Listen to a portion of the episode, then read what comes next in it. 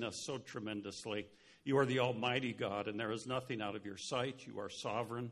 You are carrying out your perfect plan throughout all of the ages. From our perspective, the plan seems adverse and difficult, and yet, Lord, we know that you knew all possible plans, and this is the one that you chose, and it'll ultimately bring you honor and glory and good for your people. Thank you for this morning, for your church family here, and for our guests that are with us today. We thank you, Lord, for your faithfulness through the week and for each day. I thank you for each one and each family that's represented here. We thank you for our children downstairs and in the nursery. Again, we thank you for those who minister in those areas. And Lord, we pray that each person today would grow in the knowledge and the grace of the Lord Jesus Christ. We thank you for your word that is given to us in our own language. We take that for granted, and yet many people around the world have yet to have the Bible translated into their heart language. And we do pray for those working on Bible translation, pray for their perseverance, encouragement and joy in the process of doing that. We thank you for them. And thank you, Lord, that we stand on the shoulders of giants throughout church history who have been so faithful, and some have given their uh, very lives to make sure that we have a copy of your word in our hands today. Thank you for that. We do pray for uh, the church in China, the other churches also, as there seems to be an increase uh, in the intensity of the oppression and even persecution, Lord, of Christians there. And we pray for them, and especially this one church and this one pastor, that uh, you give them just uh, wisdom and perseverance and the ability to trust you in the midst of very difficult times. And thank you for Paul and Diana for their ministry there, and pray for them as I think they're with Daniel and his family in the Philippines right at this time. Thank you for Alice's report, Lord. We know that uh, many within our fellowship here in this church family uh, have faced or are facing physical concerns and challenges, Lord. And we pray that we keep our eyes fixed upon you, the author and finisher of our faith. Thank you that you're with us, that you're an almighty God. Thank you for today and these moments we have. Pray that we'd be attentive to what you have for us in your word and that you would teach us today. In Jesus' powerful name I pray. Amen and amen. Well, good morning. It's good to see you. I'm uh, glad our guests are with us today. We are thankful for you also. One of the challenges of higher education is just filling out the university application. If you have been to college, the challenge, some of you can really identify with it, uh, of uh, filling out applications for university. I was reading about one young lady finishing up her high school career, and she was making application to university. And in the application, it asked the question Are you a leader? Are you a leader? She contemplated that for a while and she looked at her own high school history. She had not been an athlete, she had not served in any committees or in any special way. And uh, in her own integrity, she said, No, I am not a leader. And uh, later on, as she waited, because there's always a, a delay time before they answer whether or not you're accepted to a university, she kind of second guessed it and said, Maybe I should have fudged my answer a little bit because universities only want leaders. And a few weeks later, much to her amazement, a letter arrived from the registrar's office with this following message Dear applicant, welcome to our university. A study of our application forms for next year shows that we have 1,452 leaders in the freshman class, and they will certainly need at least one follower. You know, there's been a gigantic emphasis on uh, being a leader and leaders within Christianity and in uh, corporate terms and elsewhere. And there's no doubt we need good ethical leaders of integrity. And yet, the sense about Christianity, in fact, the word Christian, if you are a believer in the Lord Jesus Christ, Christian simply means little Christ or Christ follower. And so there's this whole element of following that we need to understand. If you take your copy of God's Word and turn uh, in the book of Acts to chapter 20 of the book of Acts, remember it's the Gospels Matthew, Mark, Luke, and John, and then the historical book of Acts, which is the history of the church. And uh, we have been in the process of looking at the history of the church at Ephesus, how it started, what the Apostle Paul did on his missionary journeys. And uh, we are laying a groundwork so that next week, when we go into the letter of the Ephesians, this little letter the Apostle Paul wrote to the church at Ephesus. Uh, we will have a background, a historical context, and understand where this church came from. Remember, Ephesus was a city, a great city in the Roman Empire. It was on the trade routes, it had a port, and it was a, a very big commercial district, but it also, more importantly, was a very uh, religious city. It was a city of about 300,000. There were at least five different places where the emperor was worshiped. Remember, the emperor of Rome was one who was worshiped, considered a god. Uh, but more importantly, the major uh, temple in the city of Ephesus was the temple of uh, Artemis, or the temple dedicated to Diana. Artemis was the Asian Greek goddess, and the Romans co opted her and called her Diana. But at this time, it was Artemis. And uh, in fact, the temple that was built there was considered one of the seven wonders of the ancient world. And the, ruins are still there, the stadium is still there, and we've seen Paul's time there. He spent about three years there, and then in, beginning in chapter 20, he left Ephesus to go up into Macedonia, what is uh, northern Greece now, and uh, travel around. He's been gone for about a year, even though there's only like three paragraphs from the first part of chapter 20 down to verse 17. He's been gone from, from Ephesus for about a year. And it tells us, as Dave uh, read for us, that uh, he bypassed Ephesus on his way back. He was trying to get to Jerusalem in time for this Jewish celebration of Pentecost. And he wanted to make sure he arrived there for that. And he knew if he stopped in Ephesus, it might delay his travel. And so he sends to Ephesus, which is some 30 miles north of where he's at uh, on the coast, and he has the elders or the leadership from the church at Ephesus come down. Uh, probably by the time he sent a messenger up to get the elders and that they returned, it was probably about three days. And so he's there, and his purpose is to uh, give this farewell address, farewell speech to them, uh, because he does not believe he's going to be coming back to Ephesus. He's invested very much in this city, in this church, and he's taught many people, and many people have come to know Jesus Christ as Savior. And so that's kind of the setting that we come up when we come to this passage. Before we get to the passage, I must mention that in the book of Acts, when we see preaching done or teaching done, there's only one of two results. Uh, there's either riot or revival riot or revival. As you go through this historical book about the birth of the church, we see that there was much adversity, much opposition to the proclamation of Jesus Christ as Savior. We live in a country where we still we meet freely, we have buildings, we have ministries, we have radio and TV, we have public ministries, and uh, we have a hard time identifying with these early Christians in the first century as they went into the pagan world, the very pagan world, to present the gospel of Jesus Christ. Although I must add, I think historically the 21st century is much like, in, in the West anyway, is much like the first century Roman Empire in many, many aspects. Uh, before we go into the text of Paul's address to the Ephesian elders, there's a few points that I need to make here about this passage. We're going to be looking at uh, the last half of chapter 20, his farewell address. This is the only speech in the whole book of Acts that is addressed to a Christian audience. This is the only one addressed to believers in the Lord Jesus Christ. All the other sermons that are recorded or speeches are uh, preached, to, whether to Jewish people or Gentiles, they're evangelistic sermons, or they're legal defenses made before the legal authorities in the early days of the church, or their speeches before Jewish and Roman authorities, which come near the end of the book. So this is unique in the recording as Luke wrote down uh, Acts. It's uh, unique that he recorded this lengthy address to the Ephesian elders. Secondly, uh, the leaders here are called elders. They're called three different terms. They're called elders in verse 17, pastors in verse 28, and overseers in verse 28.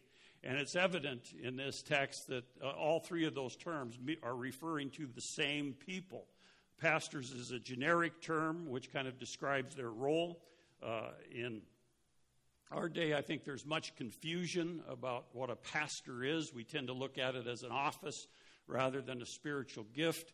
Uh, but the elders and the uh, overseers uh, are also used here. Uh, elders is really a term of the office. We have elders in this church, and their task is to give oversight, spiritual oversight to the ministries of this fellowship. And so that's one another thing to look at in this. And also there's deacons mentioned elsewhere in the New Testament. We have uh, deacons who serve and are ministers of mercy in that. Uh, the church at Ephesus had a team. These are plural forms. It wasn't one guy running the show. And uh, I grew up in a, in a uh, tradition in a church, even though I was a pagan until I was 28 years old. Uh, I went with my parents, and, and the, the pastor was the, I called him the Grand Poobah. You know, he had control over everything, he ran the show. I later began to call them benevolent dictators, uh, in a sense. And I say that lovingly and jokingly. But uh, we believe that the Bible teaches a plurality of leadership. In other words, uh, it's a group of men who are elders and leaders in the church, and uh, we complement one another with our spiritual gifts and with uh, the different wisdom and insights and backgrounds. And I think it is a very uh, New Testament model for the church. And fourth, uh, I believe that Luke was in the presence of this speech. Luke has not been there up until this point, but in verse 21, verse 1, it says we. It uses the pronoun we. And so Luke uh, traveled with the Apostle Paul, although he was not always with the Apostle Paul. So Luke was probably present when he heard this speech, and he may even have made notes at the time of Paul's speech in order to recall it later to write it down in its long form.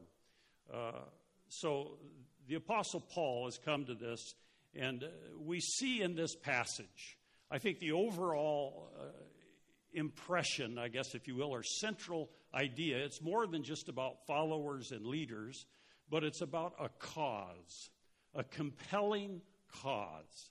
Now, there are a lot of things that call for our attention and call for our energy and efforts and finances and everything else to invest ourselves in in this life.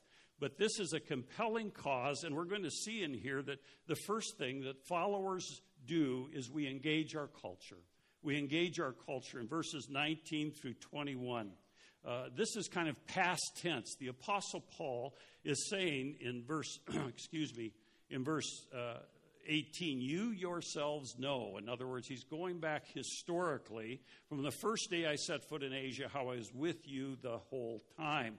And of course, he spent three years there. Another amazing thing about this is he's probably about four years out from the beginnings of this church, and there have been elders appointed, spiritual leaders of the church who have been appointed, who are qualified to lead the church. And uh, so that is in the New Testament, we see that, that they grew very quickly. And he tells them in verse 19 that uh, we endure tests of the flesh. There is adversity, just like our Chinese brothers and sisters in Christ experience today, and maybe still are experiencing, that there are tests of the flesh. He said, verse 19, serving the Lord with all humility and with tears and trials which came upon me through the plots of the Jews. And if we go back into the history of the book of Acts, we can see that typically Jewish populations were against him because he was proclaiming Jesus as the Messiah, the Christ, whom was crucified. And so he had internal pressures uh, to remain humble, testing external pressures. And he was teaching solid doctrine. Look at verse 20 with me. How I did not shrink from declaring to you anything that was profitable in teaching you publicly from house to house. And so, followers of a compelling cause engage culture. And we see that in the Apostle Paul's ministry as he travels around the then known world. He had a public ministry, he went house to house. In Ephesus, he rented a hall, and they would meet there on a daily basis and he was, had a message to communicate. With this, this compelling cause engages culture. In verse 21, look at the message he has solemnly testifying to both Jews and Greeks of repentance towards God and faith in our Lord Jesus Christ. Repentance here means simply changing our minds about God. A very brief definition of repentance is changing my mind to change my direction we're going this direction. As unbelievers in Jesus Christ, we do a 180 and we follow Him. A change of mind, a change direction. And He tells us that uh, faith in God, in our Lord Jesus Christ. And so He uses the full name, the Lord Jesus Christ here, this Messiah. And He preached exhorting the world to change his mind publicly and then about faith in the Lord Jesus Christ. He shared the gospel, the good news of Jesus Christ. That is the compelling cause. That is what followers of a compelling cause do. We engage culture. That's part of our, our, our vision, vision mission statement is that we engage our culture. And you know how we do that? It's because you are sprinkled out throughout our community through the week. You know, you have contacts and connections that the rest of us don't have, whether it's at your school, at your workplace, your neighborhood, in your own family, perhaps, and you are the ones who are sent out.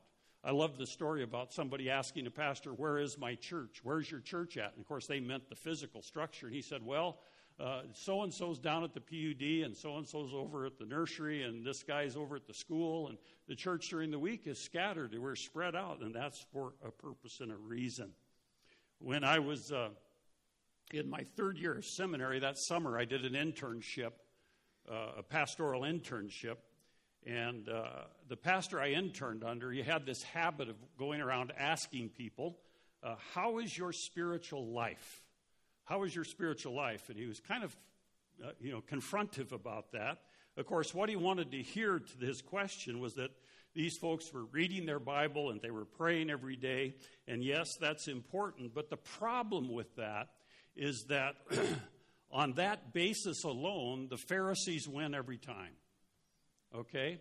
Because when you reduce your spirituality to a list of rules, you can be very disciplined in your spiritual disciplines and yet remain proud and spiteful.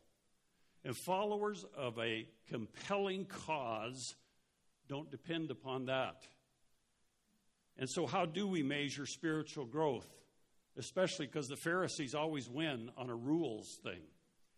Uh, one time I asked a man about that. How do you assess well being for your soul?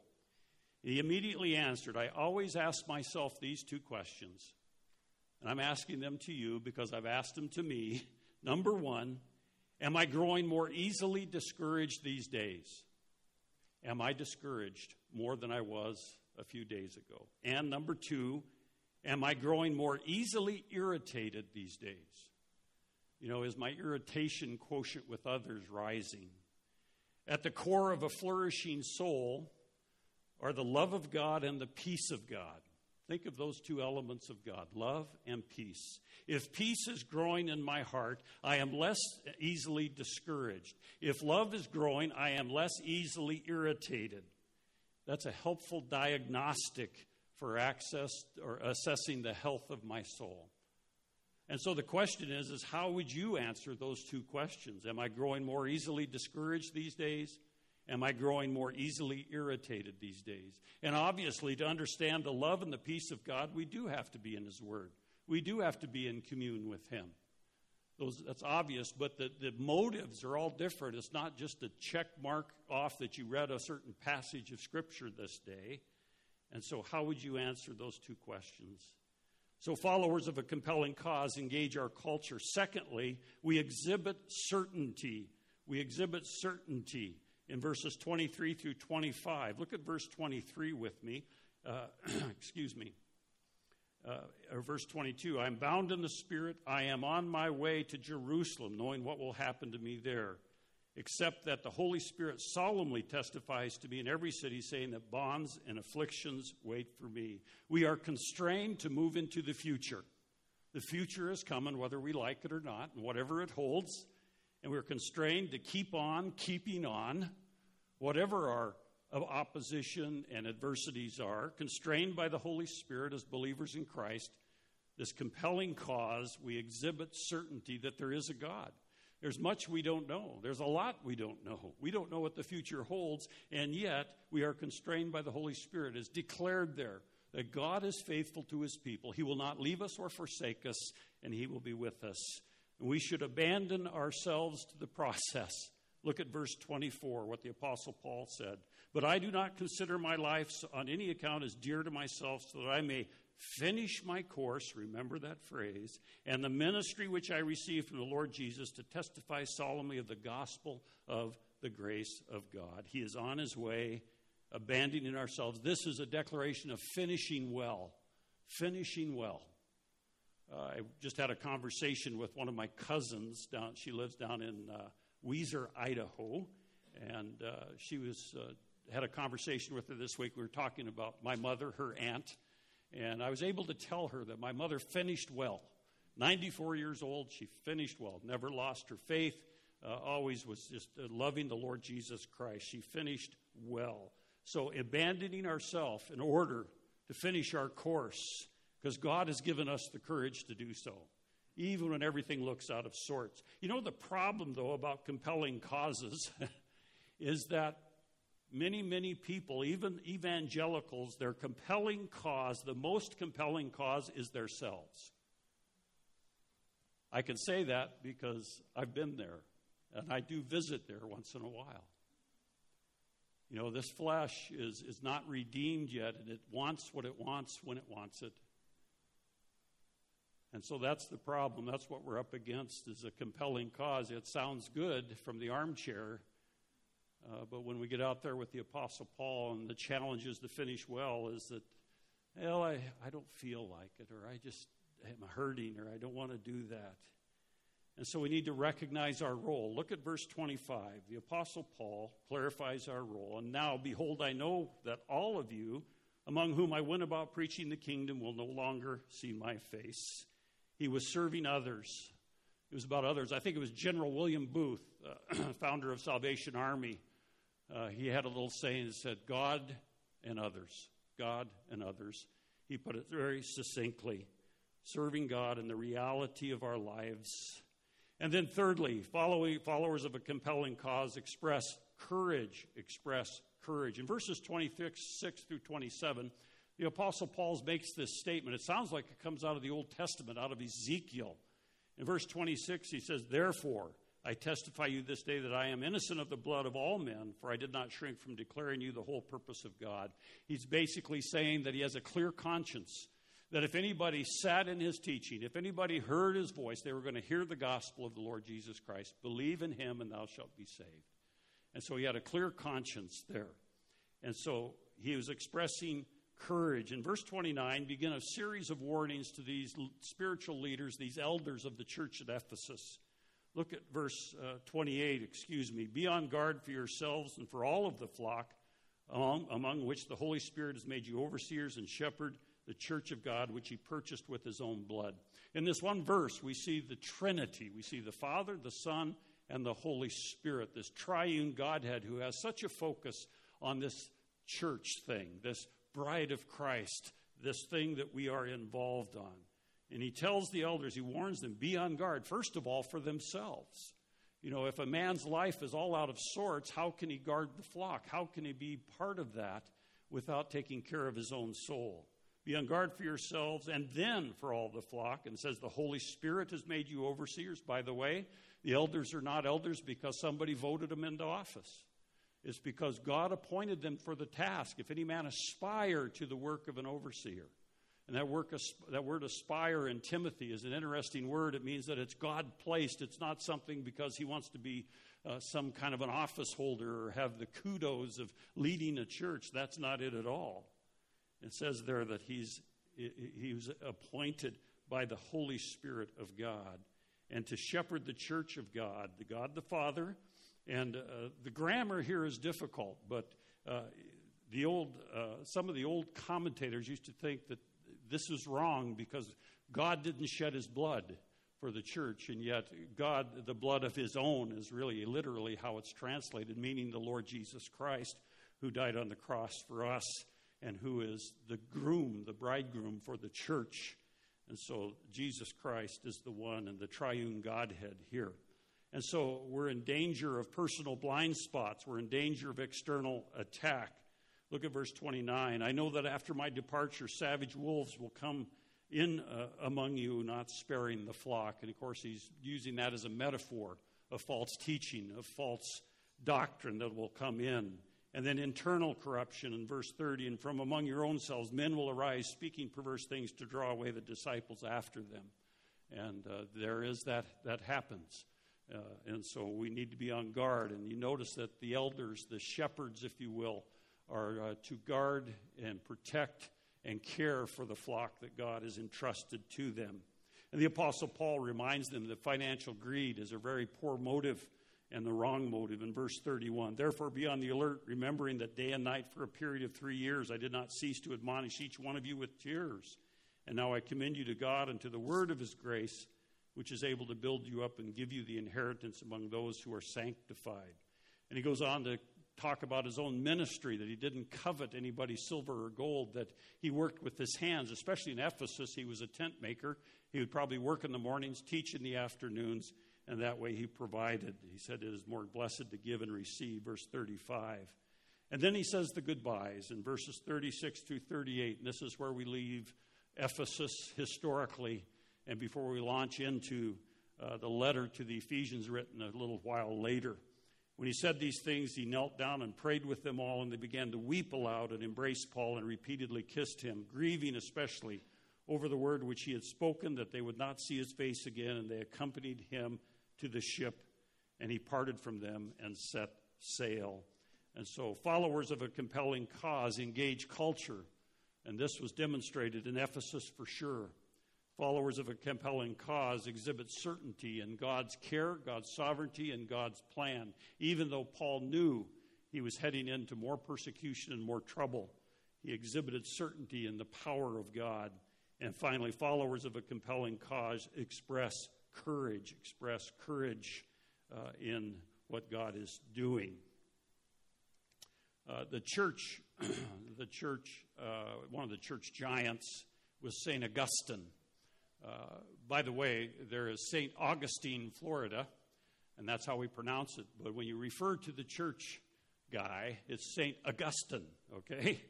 Uh, but he records in his works, I think it was in Confessions, he once approached the gates of heaven. He dreamed that he approached the gates of heaven, and an angel stopped him before he could enter and said, Who are you? And he, he, he replied, I am a Christian. The angel said, No, you are a Cicer- Ciceronian.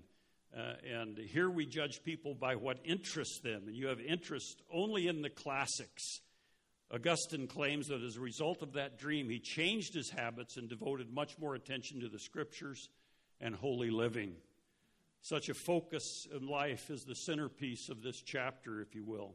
Paul's challenge to the Ephesian elders. Uh, through them, the Holy Spirit and the Word would speak to us as well, raising questions about our values, our focus in life.